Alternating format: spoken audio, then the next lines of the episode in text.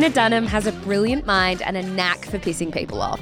She's behind some of our generation's most celebrated work, but also cringe-worthy blunders. So, how the hell did she get so famous? And what do we make of her now? Welcome to Scandal from Shameless Podcast, the stories of the biggest celebrity controversies revisited.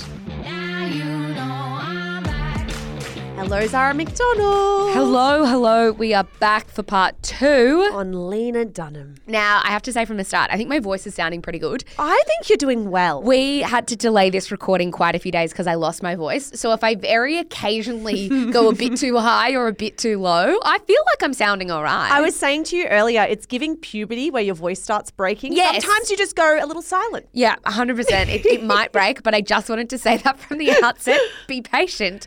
I am really happy to be back here, Mish, because we covered so much in our last episode, and there is so much more to cover.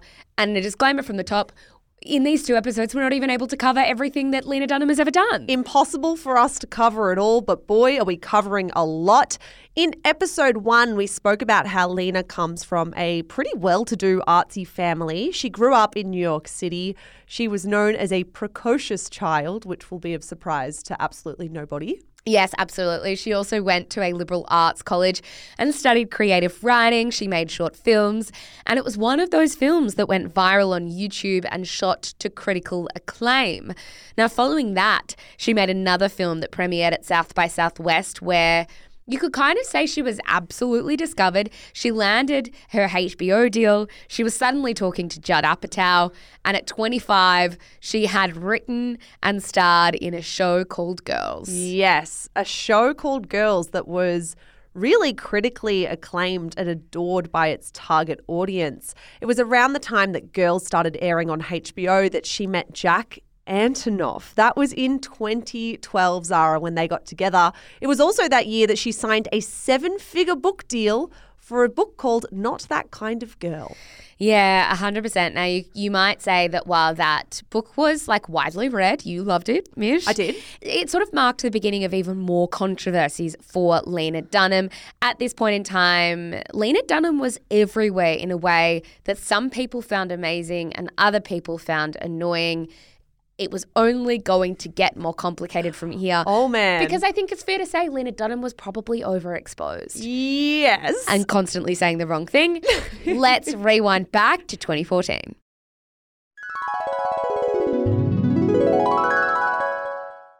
All right, Zara, as you said before, our favorite chime sound effect, it's 2014 and the third season of Girls was airing between January and March. The first episode of the season reached well over a million viewers. Look, I don't want to say a million viewers as if that's the biggest TV show on the planet.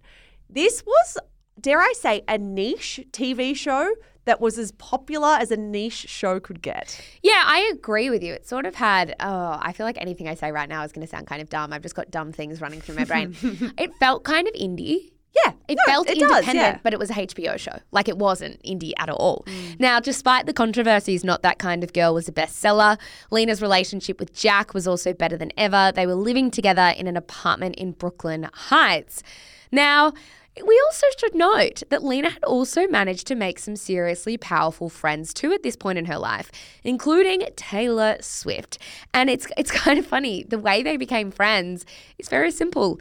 Lena just DM'd Taylor on Twitter with the message, Can we be friends, please? Now, of this, Taylor Swift once told The Guardian becoming friends with Lena without her preaching to me, but just seeing why she believes what she believes, why she says what she says, why she stands for what she stands for, has made me realize that I've been taking a feminist stance without actually saying so. oh, that's a real quote. That's a real point in time, that Taylor Swift quote. Lena was the one to make Taylor Swift a vocal feminist. Exactly right.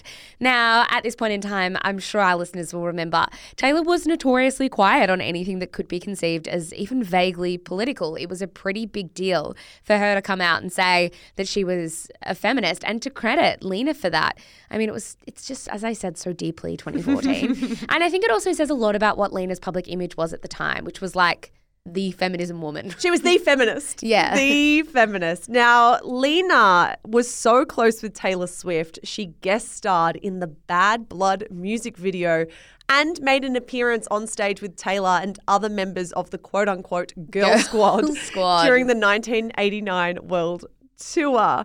In turn, Lena was enveloped into the wider Taylor Swift squad, which included her interviewing an 18 year old Lorde for Dazed magazine. Now, in this interview, both Lorde and Lena sung Taylor Swift's praises. We'll tell you a little bit more about Lorde and Lena Dunham and Jack Antonoff, though, later on in this episode. Yeah, we're, it's, it's I not, can't wait. The timeline's not ready for it. now, by 2015, Lena and her co-showrunner from Girls, Jenni Konner, launched a feminist email newsletter called Lenny Letter. I mean, Lenny, of course, the merging of Jenni and Lena. Oh, yeah. I only just realized Yeah. that. Jenni and Lena. Now, according to Fast Company, it was during Lena's book tour for Not That Kind of Girl that she actually came up with the idea for this newsletter. As Fast Company's report read, her millennial fans, earnest minded, eager, spilling over with their own stories, and blissfully free of the toxicity that pollutes the average comment section of websites, convinced Lena Dunham of the need for a different kind of gathering place online.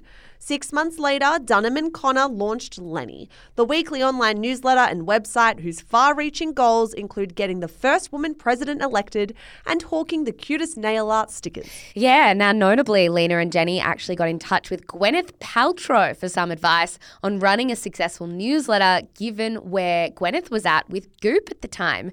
Jenni said, We went to Gwyneth for little details on everything along the way. Gwyneth ran Goop herself for so long without investment partners. She is a fierce businesswoman who knows technically how to do this. Yeah, I mean, we know how much of a shrewd businesswoman Gwyneth Paltrow is because we did that three part series on her life and her business ventures. This obviously meant that Lena Dunham and Jenni Konner had to look into advertising and monetizing this newsletter. And this same article in Fast Company says that they really plan to launch an e commerce wing for Lenny Letter. It was supposed to kind of have this collection of products that were attached to the newsletter that they would then be able to make money from. It sounds like they wanted to do, to do Goop, but the feminism version. Completely. And it's really interesting to hear about now what their vision for Lenny Letter was mm. when we consider what How it, it ended up. became. Yeah. Yeah.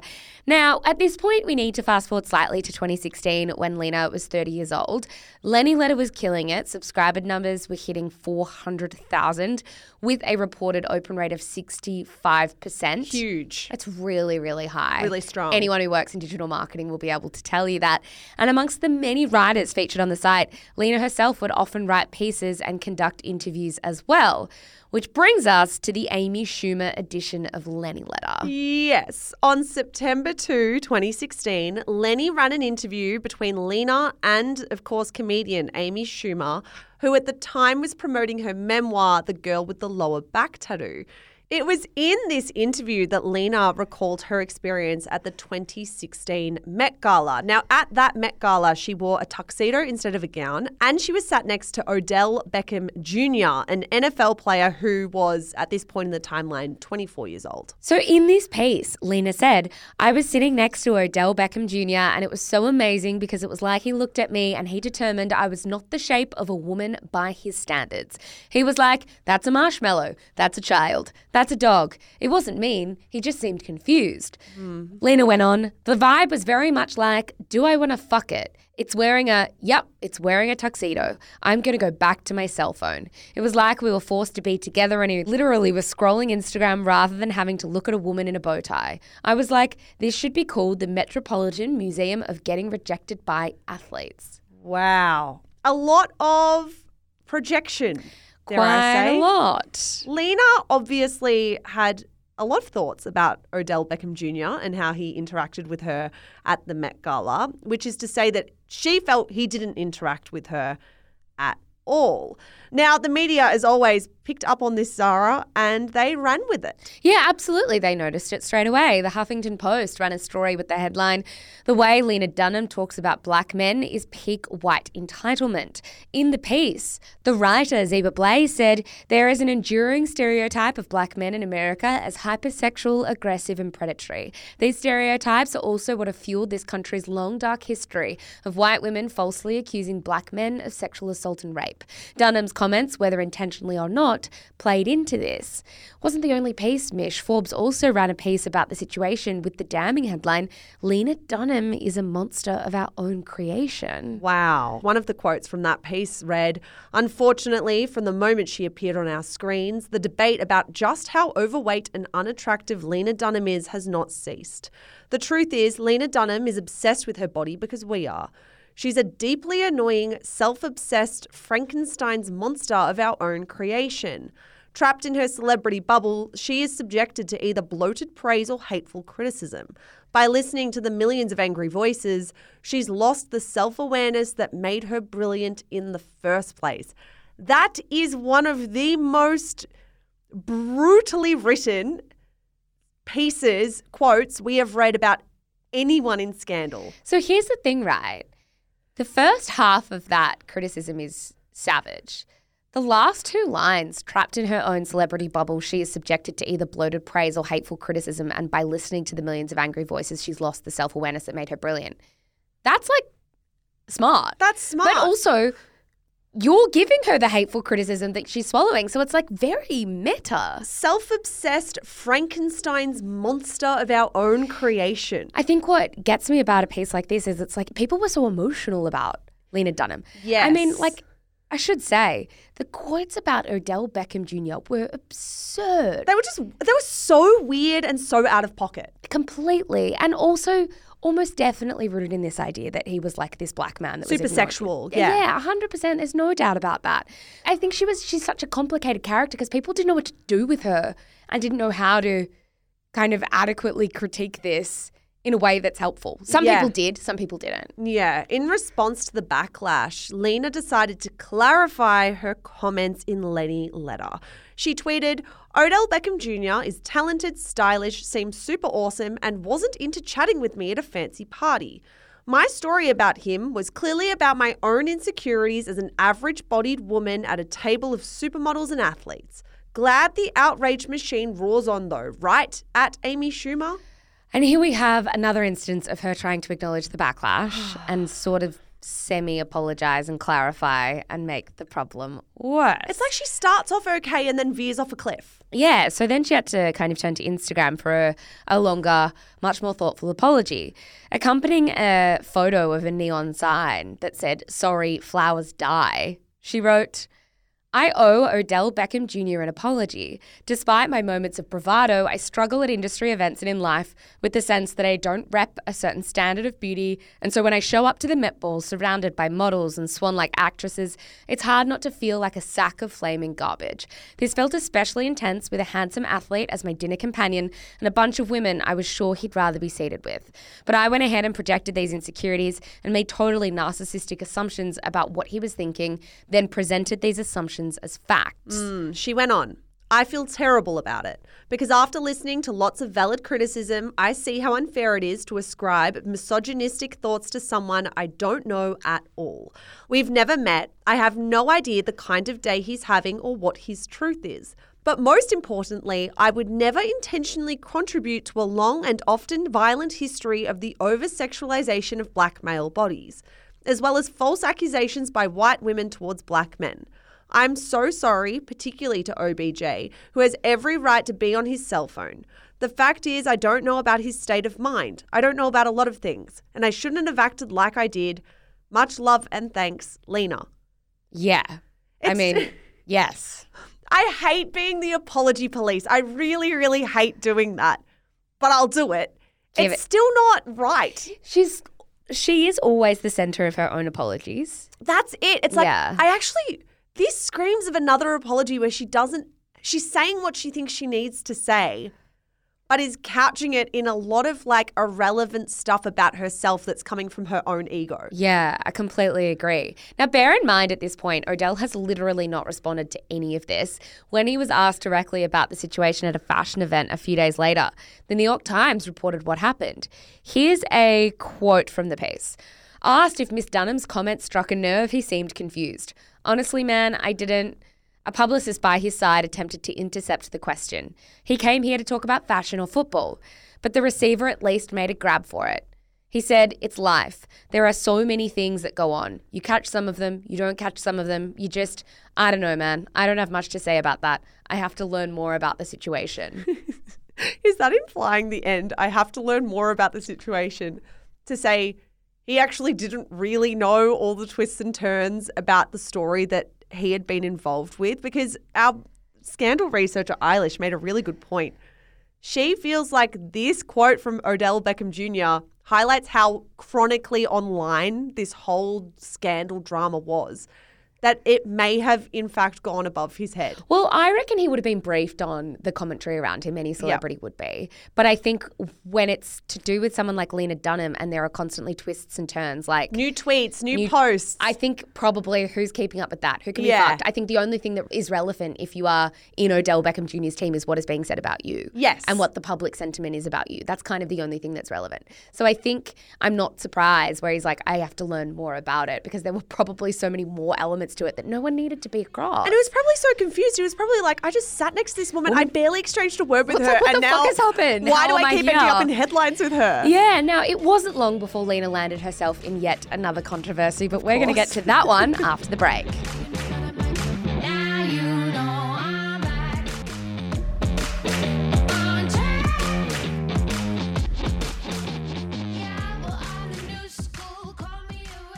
All right, Zara. So in December 2016, Lena released an episode of her podcast, Women of the Hour, where she discussed listeners' abortion stories.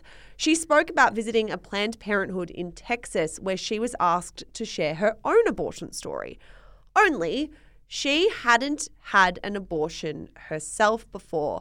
Trying to make a point about the stigma attached to abortion, she gave quite the clunky quote. Let's play a snippet. I wanted to make it really clear to her that as much as I was going out and fighting for other women's options, I myself had never had an abortion. And I realized then that even I was carrying within myself stigma around this issue. Even I, the woman who cares as much as anybody about a woman's right to choose, felt it was important that people know that I was unblemished in this department. So many people I love, my mother, my best friends, have had to have abortions for all kinds of reasons. I feel so proud of them for their bravery, for their self knowledge, and it was a really important moment for me then to realize that I had internalized some of what society was throwing at us and I had to put it in the garbage. Now I can say that I still haven't had an abortion, but I wish I had. I just have no idea why she said this. If she had said this at a press conference on the spot where words leave your mouth and they sound absurd and then you can't put them back in, that would be one thing. She said this on a podcast yeah, where right. you can so easily. You can grab those words back. Trust can, us, we do it all the time. Oh my God, the number of times I've said clunky shit or even stuff where I'm like, do I actually believe that? Is oh, that actually what I'm trying to convey? You here? can edit it. You can just take it out. You can rephrase. You can do whatever you want. The fact that this went out and she would have had a team around her, I imagine, as well, putting this podcast out. I'm just so confused. I think it's just the flippancy. She's so flippant. In the way that she speaks, that constantly got herself into this mess. And I, and I think it's, it's such a funny thing. When I think about the flippancy with which she speaks, it reminds me a lot of when people say it's a real privilege to have a platform mm. and it is a real privilege to have an audience. And when you do have both of those things, you actually owe the world being relatively thoughtful with your words. Mm. And that is not to say that everyone's going to get it right all the time. That's like a completely unfair thing to put on anyone. But there needs to be a level of thoughtfulness where it's like you're trying. Yeah. But it didn't feel like at this point in her career she was trying to be thoughtful with her words. I think the frustration as well to what you just said, I completely agree. A lack of intent to learn. Like we are now in a hamster wheel of mistake apology, mistake apology, where truly the root cause is all the same. That Lena Dunham is saying truly out of pocket stuff and refusing to self censor or edit. Like, we're not even asking her to stop herself in the moment. Just like sit with it, edit it out, and then I don't know. There's no growth here. And I No. think that's where the frustration and annoyance is coming from. And the backlash to this was swift and it was brutal. Like Lena had what was fascinating here two very opposing sides of the same debate agreeing on one thing, which was saying, I wish I had an abortion is not the right thing to say. this is the one time pro choicers and pro lifers have been on the same page. Yeah, once again, she had to make another apology. She posted an image of the word choice to Instagram. Sorry. Sorry. It's so stupid. to Instagram and captioned it. My latest podcast episode was meant to tell a multifaceted story about reproductive choice in America, to explain the many reasons women do or don't choose to have children and what bodily autonomy really means. I am so proud of the medley of voices in this episode. I truly hope a distasteful joke on my part won't diminish the amazing work of all women who participated. My words were spoken from a sort of delusional girl persona. I often inhabit. A girl who careens between wisdom and ignorance. That's what my TV show is too. And it didn't translate. I'm going to let you keep going, but we need to circle back to that. We will circle back. That's my fault. I would never, ever intentionally trivialize the emotional and physical challenges of terminating a pregnancy. My only goal is to increase awareness and decrease stigma. Okay. My words were spoken from a sort of delusional girl persona I often inhabit. I'm going to use that the next time I say something truly unhinged. I'm going to be like, look, that was my delusional, girl, persona. It's really fascinating that this got past a PR person, did it? Did these apologies get vetted? I don't think they are. I think she's just, they can't be. They simply cannot be. She's shooting from the hip every time. Persona. Look, the statement did keep going for what it's worth about how she was very committed to, you know, raising awareness, reducing stigma, all of those kinds of things. But I just can't get my head out of the fact that she also found a way to mention her TV show. Yeah, it's like, oh, well, I do this on TV, therefore you must simply understand that I've done it in real life. yeah, life. like it's, at least it's authentic to me. Oh it's my- authentic to the show. It's on brand. Yeah, this like, is so on we- brand for me. What are we talking about? I am going to read the rest of this statement because it went on. I take reproductive choice in America more seriously than I take literally anything else, and therefore own full responsibility for any words I speak that don't convey this truth clearly. I know plenty of people will never like a thing that leaves my lips, mea culpas or no, but this apology is for the women who have placed their trust in me. You mean everything to me. My life is and always will be devoted to reproductive justice and freedom. You know how in some households you curse and have to put money in a jar? Well, in mine, if you mess up your pro choice messaging, you have to give a sizable donation to abortion funds in New York, Texas, and Ohio. I look forward to fighting with you all for the next four years and beyond. Oh god, just a lot there. So, I mean, we were we mentioned in that statement because Lena did her TV show Girls. It's probably time to check back in with Girls because at this point after 6 very successful seasons, the much beloved and much talked about show wrapped up in April 2017. Its final season reached about 638,000 viewers in the US on average per episode. When asked why she wanted to end the show, she told The Hollywood Reporter, We wanted to make sure we kept the momentum alive and didn't allow it to soften over time. Also, it is just about this incredibly specific period in these women's lives. Just on a personal level, I was 23 when I wrote the pilot, and I just felt as though if we were to continue on, it wouldn't be about what it was originally about. It would be the equivalent of moving them to California, only California is them getting married and having kids and stuff like that. It just feels like at this point, it makes sense for us to wrap up their stories. Fair enough. Girls' legacy is massive even till this day. As Jonathan Bernstein wrote for The Guardian, in her creative life, Lena Dunham has accomplished a great deal in a comparatively short time. Her influence has freed up other performers from the constraints of what a female driven comedy is expected to look like. She's taken misogynist criticism of her work and rendered it archaic. She's an original, empathetic voice that will only get stronger. people still Loved loved, her. her. work.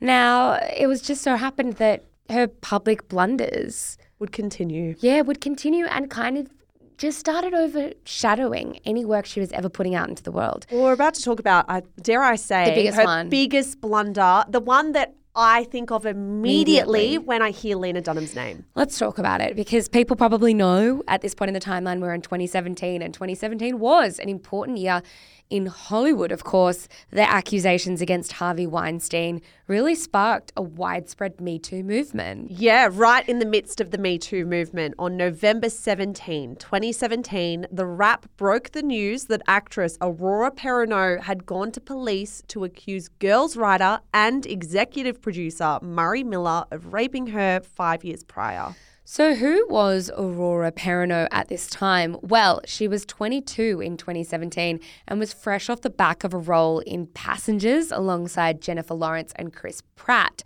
At the time of the alleged rape, she was 17 years old.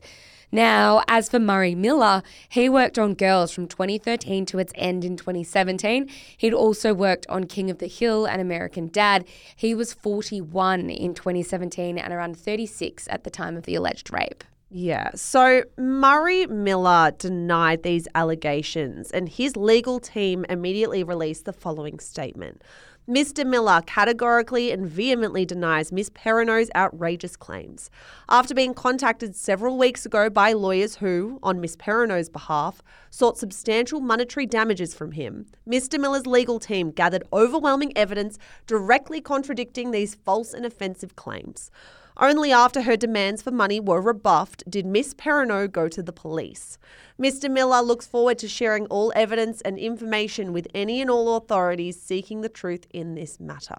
Now, Murray's legal team made another short statement a few days after the first one to clarify that Aurora had not actually asked for money ever. It read, Neither Miss Perrineau or her lawyers have ever made a demand for money. Our previous statement above was incorrect and the result of a good faith misunderstanding. Get fucked.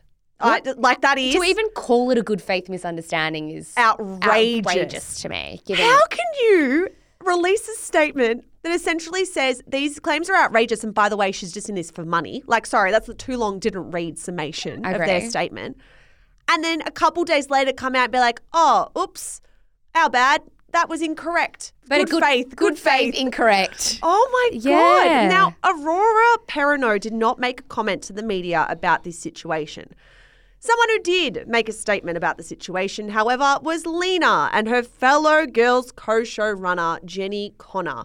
They, Zara, had something to say just a day after the allegations were reported in the media. Yeah, they gave a joint statement to the Hollywood Reporter that read During the windfall of deeply unnecessary accusations over the last few months in Hollywood, we've been thrilled to see so many women's voices heard and dark experiences in this industry justified. It is a hugely important time of change, and like every feminist in Hollywood and beyond, we celebrate. But during every time of change, there are also instances of culture in its enthusiasm and zeal taking down the wrong targets. We believe, having worked closely with him for more than half a decade, that this is the case with Murray Miller. While our first instinct is to listen to every woman's story, our insider knowledge of Murray's situation makes us confident that sadly, this accusation is one of the 3% of assault cases that are misreported every year. It is a true shame to add to that number, as outside of Hollywood, women still struggle to be believed. We stand by Murray, and this is all we'll be saying about the issue. Mm. Mm. It wasn't, though, because Lena also added on Twitter I believe in a lot of things, but the first tenet of my politics is to hold up the people who have held me up, who have filled my world with love. What? Um, I- very, very quickly, I think that statement and what Lena has done here speaks for itself. One thing I will say is that just because you've had good dealings with a man does not mean that every woman has had good dealings with that man. I and also think it's actually the worst tenet of your politics to hold up the people that have held you up. Like a good tenet of your politics is to love people, of course, and acknowledge who have held you up. But the minute other people come to you and say, my experience with X person is different, to acknowledge the power that you have. what kind of feminist can you be if this is how you behave in the Me Too movement when someone that you happen to like is accused of sexual misconduct? Genuinely. Rape, in fact, accused of rape. Yeah, as you can imagine, this went down extremely badly. People were quick to point out the hypocrisy of this statement, particularly because Lena had recently written an op ed about the Me Too movement for the New York Times. Now, this op ed, which was published just weeks before her statement on Murray Miller, read Beyond these bold name cases, ignoring bad behaviour remains a signature move of men in Hollywood. I hear stories from victims themselves at a rate that feels positively dystopian.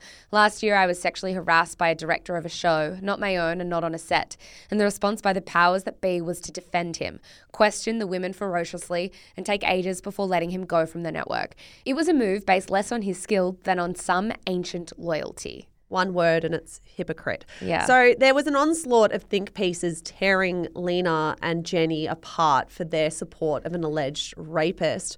Constance Grady wrote for Vox As a vocal feminist and someone who has made allegations of sexual assault herself, Lena Dunham knows the importance of believing women. As a celebrity who has made feminism part of her brand, she has profited from taking the stance that one should believe women. So Lena Dunham's defense of Miller looked like the worst kind of hypocrisy. Yeah. Now, Zinzi Clemmons, who is an author and was a regular writer for Lenny Letter at the time, tweeted a lengthy statement announcing she was severing all ties with Lena. The statement read in part It is time for women of colour, black women in particular, to divest from Lena Dunham. As a result of Lena Dunham's statements, I've decided I will no longer write for Lenny Letter. For all your writers who are outraged about what she did, I encourage you to do the same, especially women of colour. She cannot have our words if she cannot respect us. Yeah, many Twitter users also pointed to one of Lena's recent tweets, which read Things women do lie about, what they ate for lunch. Things women don't lie about, rape. After just two days of fierce backlash, Lena tweeted a Notes app apology on November 19, 2017. It read As feminists, we live and die by our politics, and believing women is the first choice we make every single day when we wake up. Therefore, I never thought I would issue a statement publicly supporting someone accused of sexual assault, but I naively believed it was important for me to share my perspective on my friend's situation as it had transpired behind the scenes over the last few months.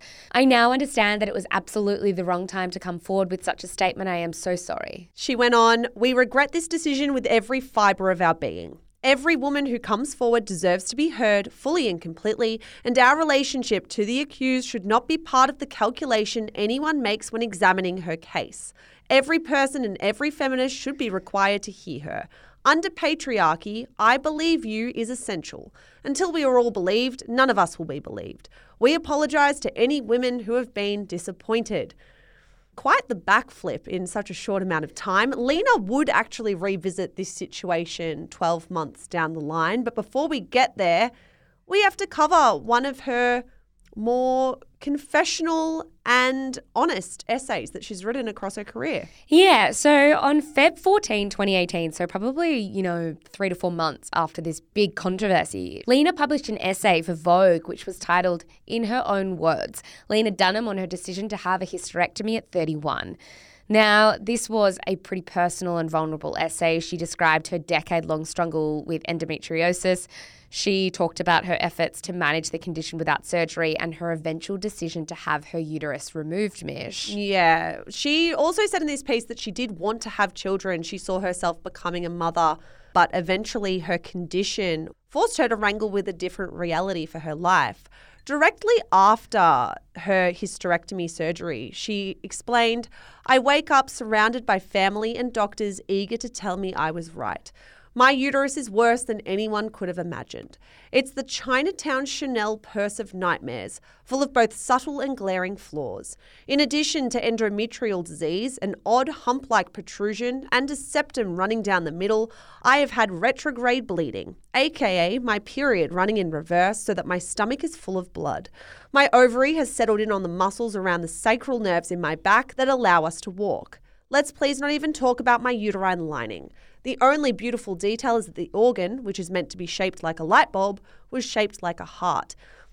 I know we're really pulling up Lena for a bunch of stuff right now, but using Chinatown Chanel purse as I know as an example of why your uterus doesn't look good or it's is defective, again. it's just it's racist. Yeah. It's casually racist when you're But it's like like your points here are important. Talking about a hysterectomy are important. Why distract it with your your your racism is infused in it. Like yeah. it's it's it's frustrating. it is really frustrating because I, I I consistently feel with Lena, maybe apart from the 2017 Me Too stuff, that her message and her politics are, are usually pretty good. well, uh, pretty aligned with my own. And mm. yet, at every juncture, she does something like this, which kind of like exposes the fact that maybe they aren't Yeah. that similar. It's super disorienting because I actually don't know how to make sense of who she is when she throws things like that in repeatedly over the years. I agree with you. Now, in this essay, Lena also revealed that her relationship with Jack Antonoff was struggling. She said, My beautiful partner, who has seen me through so much pain with compassion and care, has to be away for work,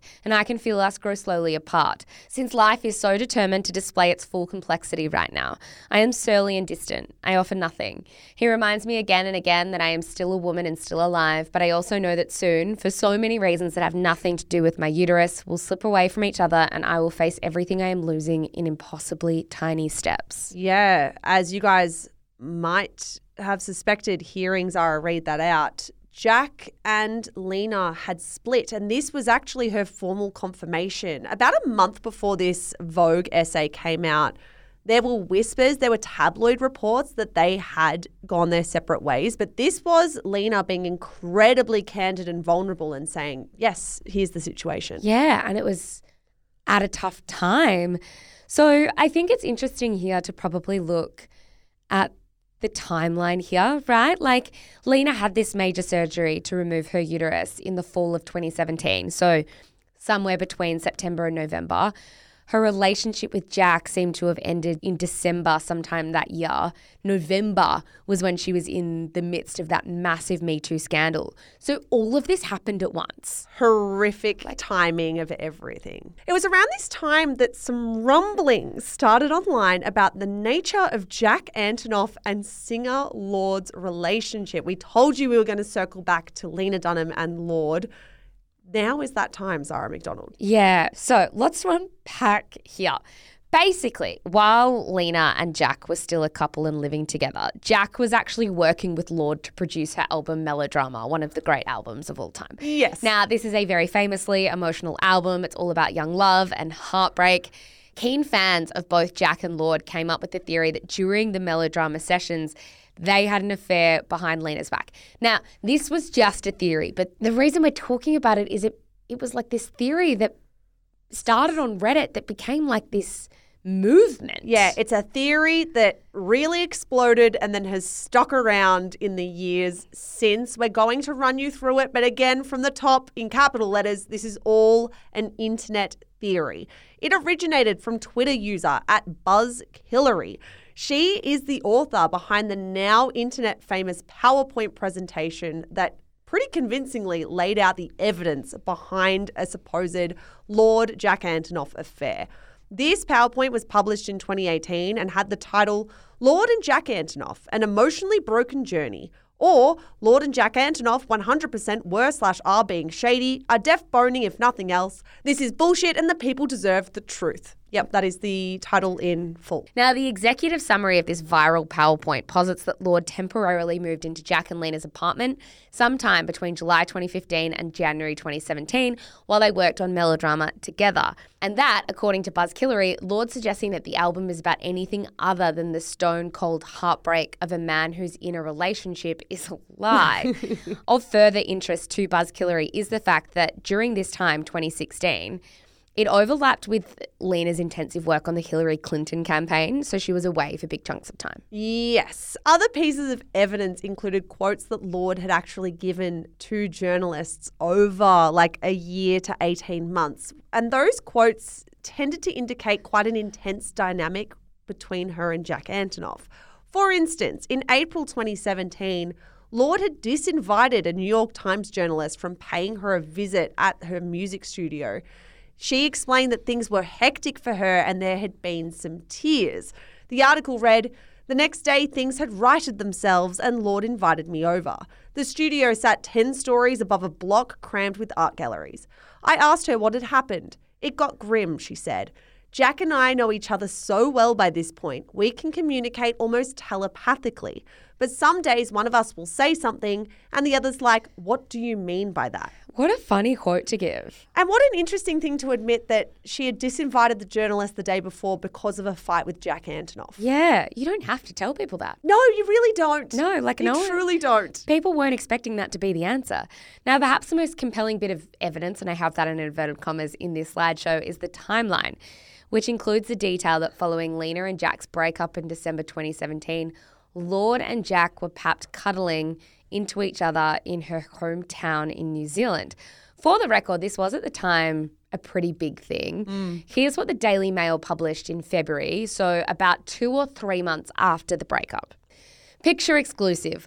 Lorde cuddles up with Lena Dunham's ex Jack Antonoff in her New Zealand hometown amid romance rumours. Hmm. Let's get these photos up as we talk about them because we all, and when I say we all, I mean myself, yourself, and Eilish, our scandal researcher, had some different interpretations of what's going on here.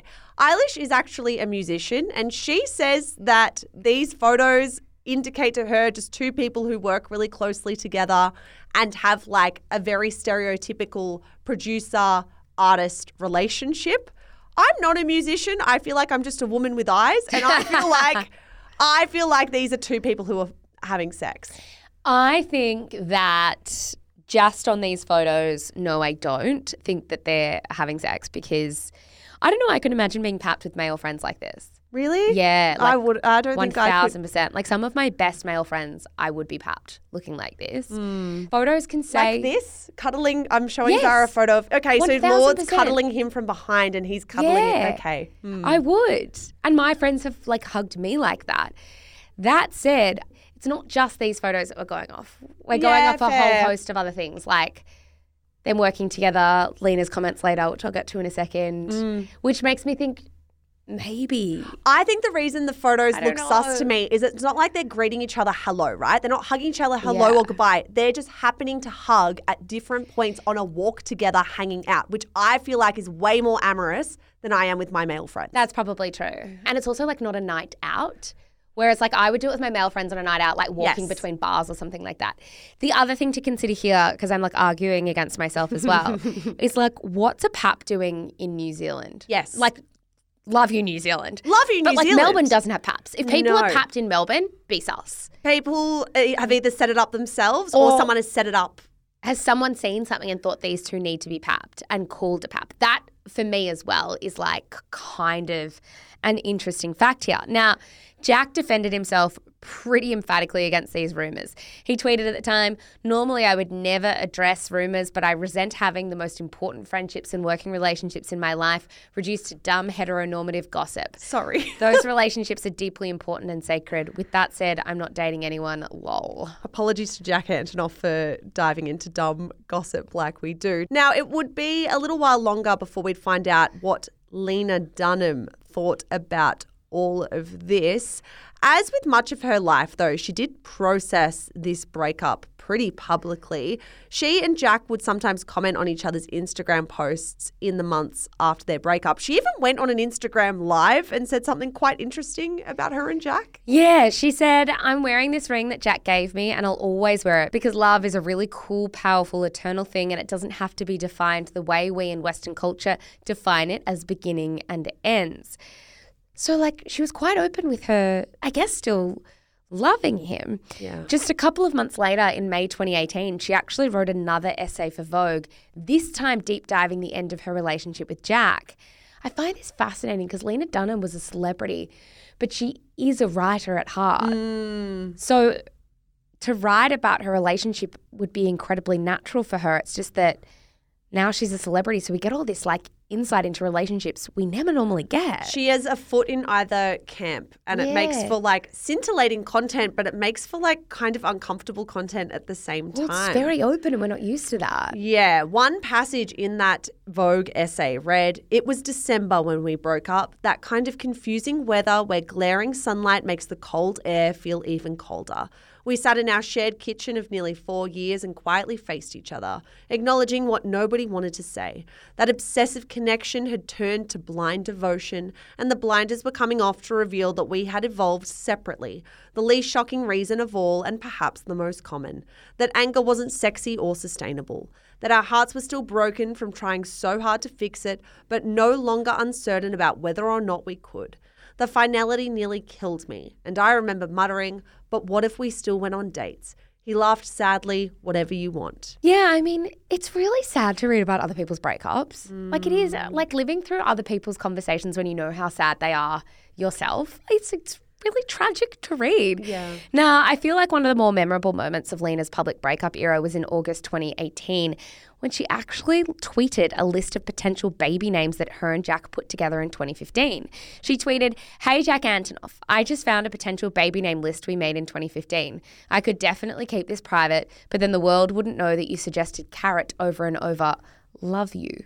I hate to say it, but I feel like Lena Dunham is a nightmare ex. Can you imagine if, like, maybe Jack was trying to date other women and his ex girlfriend is on Twitter, Twitter, tweeting, tweeting his list I of baby die. names? And it's also like, you kept suggesting carrot over and over, love you. Like, I would just find that so irritating from a former partner. Yeah. Now, we need to move to October 2018 because Zara, Lenny Letter wasn't going too well at this time. Unfortunately for Lena, a lot of things in her life were taking a turn for the worse. The New York Post was the first to report that Lenny Letter was actually closing down. Their article read, Rumblings of Lenny's closure began to trickle out earlier this week when freelance writers were notified by editors that they would receive kill fees or compensation for written works that haven't been published. The newsletter had always struggled for ad support, according to industry sources, and a series of controversies hasn't helped.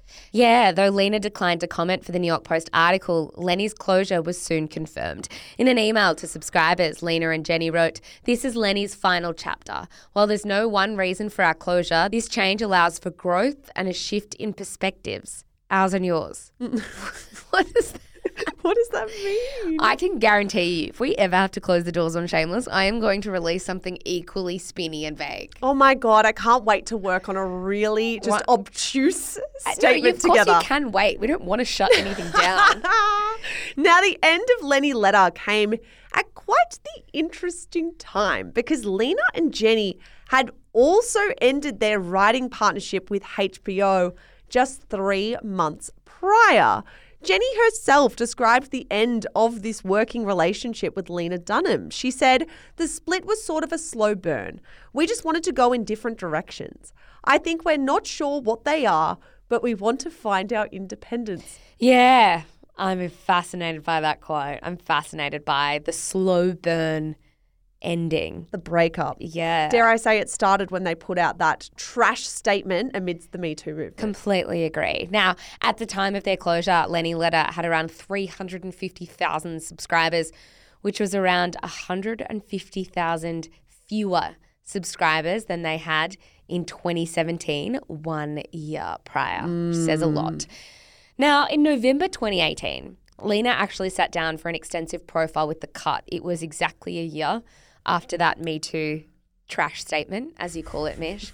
and I think generally the time you see between big mistake and big mea culpa profile. Yeah, about 12 months, exactly right. The writer Allison P. Davis did an incredible job with this piece. We're going to take you to the main highlights because I am conscious this episode is getting a little long. My voice doesn't have that long left in it. Now, Alison P. Davis asked Lena Dunham about her Me Too misstep with Aurora Perrineau. She wrote this Dunham starts to get teary and then points out how it must appear for her eyes to well up. Dunham, a woman who loudly claimed allyship, had chosen to publicly discount the story of a young black woman. Her digital strategist sent her a text with four familiar words You're trending on Twitter. Some people reached out and were quietly like, It's great that you defend him, Dunham says, but mostly people in her life came to her in disbelief. Judd Apatow warned her, I don't think this is what you meant to do. That's not how, in this day and age especially, this isn't how we talk about women. Yeah. Judd Apatow to be the one. to tell Mrs. Feminist. How Lena to talk Dunham. about women publicly. Yeah, this profile also noted that Lena reached out to Aurora to apologize personally, and according to Aurora's mother, this went better than expected. Throughout the interview, Lena got pretty candid about her relationship with Jack. She said, Our relationship probably lasted longer than it should have. He's a very loyal person, so he was not going to bail when the going got tough. He literally held my hand while I got an enema on New Year's Eve while his family celebrated. But when you're sick, so much energy goes into making sure the other person is well that you're not even noticing that maybe our schedules aren't compatible. Maybe we want different things out of our lives. Maybe we have different attitudes about what family means. Maybe these essential questions that people have to ask themselves all the time are not being asked because we just want to make sure that I don't pass out at the grocery store. Mm. She also commented on Jack's new rumored girlfriend at the time, the model Carlotta Kohl. She said, I thought I was kind of proving that weird girls can have love too. And now he's dating somebody who looks regular and normal and like girls are supposed to look. I just don't love that quote, but I'll move on. Mm. She even commented on the Lorde and Jack Antonoff cheating theory. I can't believe she did this. She said, It was so embarrassing. It was awful because I felt like a weird. She cuts herself off. I don't think anything happened between them. I can never know someone else's life. I have never spoken to Lorde about it. We haven't talked since Jack and I broke up. It was awful, and I couldn't do anything about it except trust that what he was saying to me was true. Okay, so when I said earlier, based on those photos alone, no, I don't think they were having an affair or kind of cheated. That hmm. is true. It is just weird to me that Lorde and Lena didn't speak after they broke up. Yeah, it's super weird. The whole, all these relationships capitulated. And again, we'll all never know. We'll never know, but I, my gut, my gut will tell I me one know. thing. And also, my the other part of my gut does know. Dumb heteronormative gossip, as Jack Antonoff would say. Now, funnily enough, I find this fascinating. The only topic that Lena wasn't keen on addressing was the end of her working relationship with the writer Jenni Konner. Allison P. Davis wrote, the only times Dunham gets uncharacteristically tight lipped are when I ask her questions about Konner. When she starts her answers, they are usually hedged with, all I will say is, or I don't want to speak for Jenni. It seems there was no explosive breaking point, but rather a slow dissolution. People who are close to both of them say they are no longer friends. Fascinating. Something else that Lena touched on in this interview with The Cut was her struggle with a benzodiazepine addiction and her journey to sobriety, which actually included a stint in rehab. She told the publication she spent 28 days in rehab to treat that addiction and it worked really well for her. She also consistently was updating her Instagram to share details and milestones about her sobriety journey, Zara. Yeah, she also spoke about this with Dax Shepard for his podcast Armchair Expert at around the same time she gave this cut interview. She said, If I look back, there were a solid three years where I was, to put it lightly, misusing benzos, even though it was all quote unquote doctor prescribed. I didn't have any trouble getting a doctor to tell me, no, you have serious anxiety issues, you should be taking this. This is how you should be existing. It stopped being like, I take one when I fly, and it started being like, I take one when I'm awake. Mm, during this same interview, she also attributed some of her previous public relations crises to her Klonopin misuse. She said, All my senses weren't intact, and maybe I wasn't being as sensitive or self aware as I could have been. I mean, there were plenty of times I did things people didn't like where I was stone cold, anxiety ridden sober, but I think my judgment was generally impaired by my obsessive desire to escape my own pain. Yeah, she also had even more to share because she was still sort of on this. I'm going to call it an apology tour because she did Dax Shepard, she did the cut. In December, she wrote a piece for The Hollywood Reporter titled My Apology to Aurora. So, in yes, very classic Lena Dunham fashion, she penned an entire public essay to apologize to Aurora Perrineau. Hmm, one of the quotes from this piece read This year has been incredible for women in Hollywood, but I know I'm not alone when I say that this year has also been hell. When someone I knew, someone I had loved as a brother, was accused, I did something inexcusable. I publicly spoke up in his defense. There are few acts I could ever regret more in this life.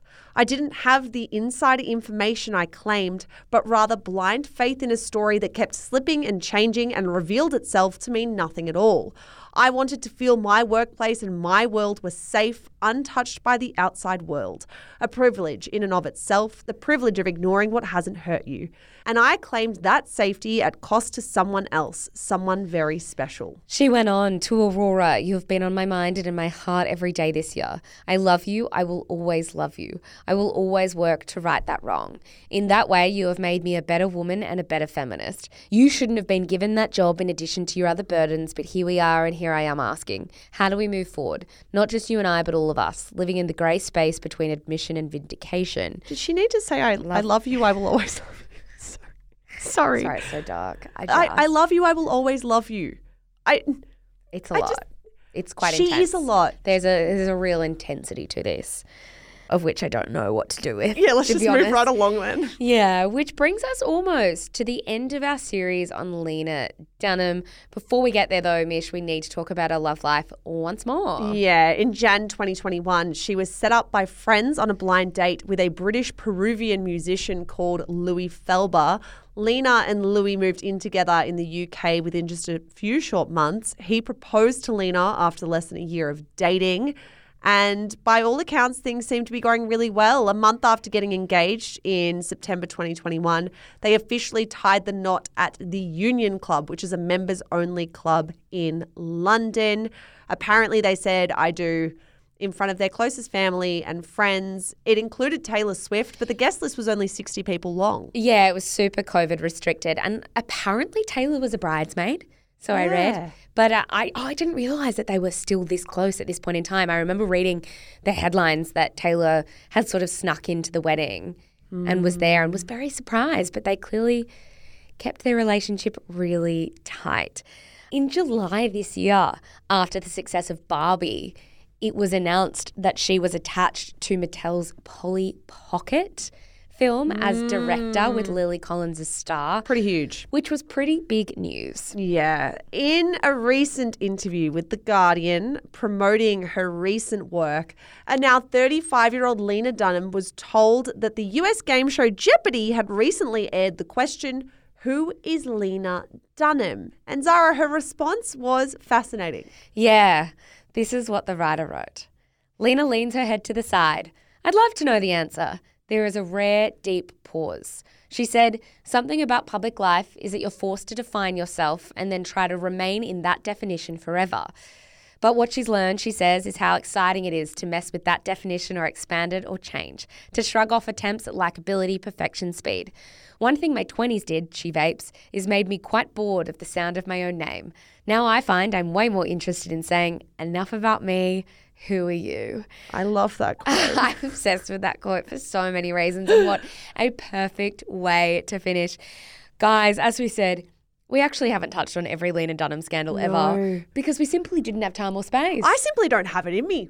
I really, I, I'm I've loved this series, but I'm not surprised that people found Lena Dunham exhausting because I have found it exhausting putting all like Completely. seeing all of this back to back to back. I am glad though; it does really feel like over the last few years she has grown and evolved because we haven't seen her name she up in so many grown and headlines. evolved, or has she just been quiet? Or have we just tired of her as well? Maybe she is still saying slightly problematic know. stuff and everyone's just sick of looking at it now. I don't know. I don't know either. I can't work out if she's just not on my radar because she's actually just not in the public eye as much. Hmm. And if that's the result of so many of these missteps. I wonder what Taylor Swift would say about all this. Yeah. I would be really interested to know what the Why famous people just in Lena's call life. Taylor up? I'm just going to call Taylor up. yeah. No, I, I'm just like, my head's actually about to explode right now. I have nothing left to say beyond she is one of the most, I think she's the most confounding celebrity we've ever covered on this show. Yeah, a walking contradiction, but also someone who I feel real affinity for in some ways and then real frustration with at other moments. Completely. A massive thank you to our researcher Eilish Gilligan and our audio producer Annabelle Lee. We uh, appreciate you guys. And that is all for today. We will be back in your ears on Thursday for another wrap in the week that was in pop culture. Bye. Bye.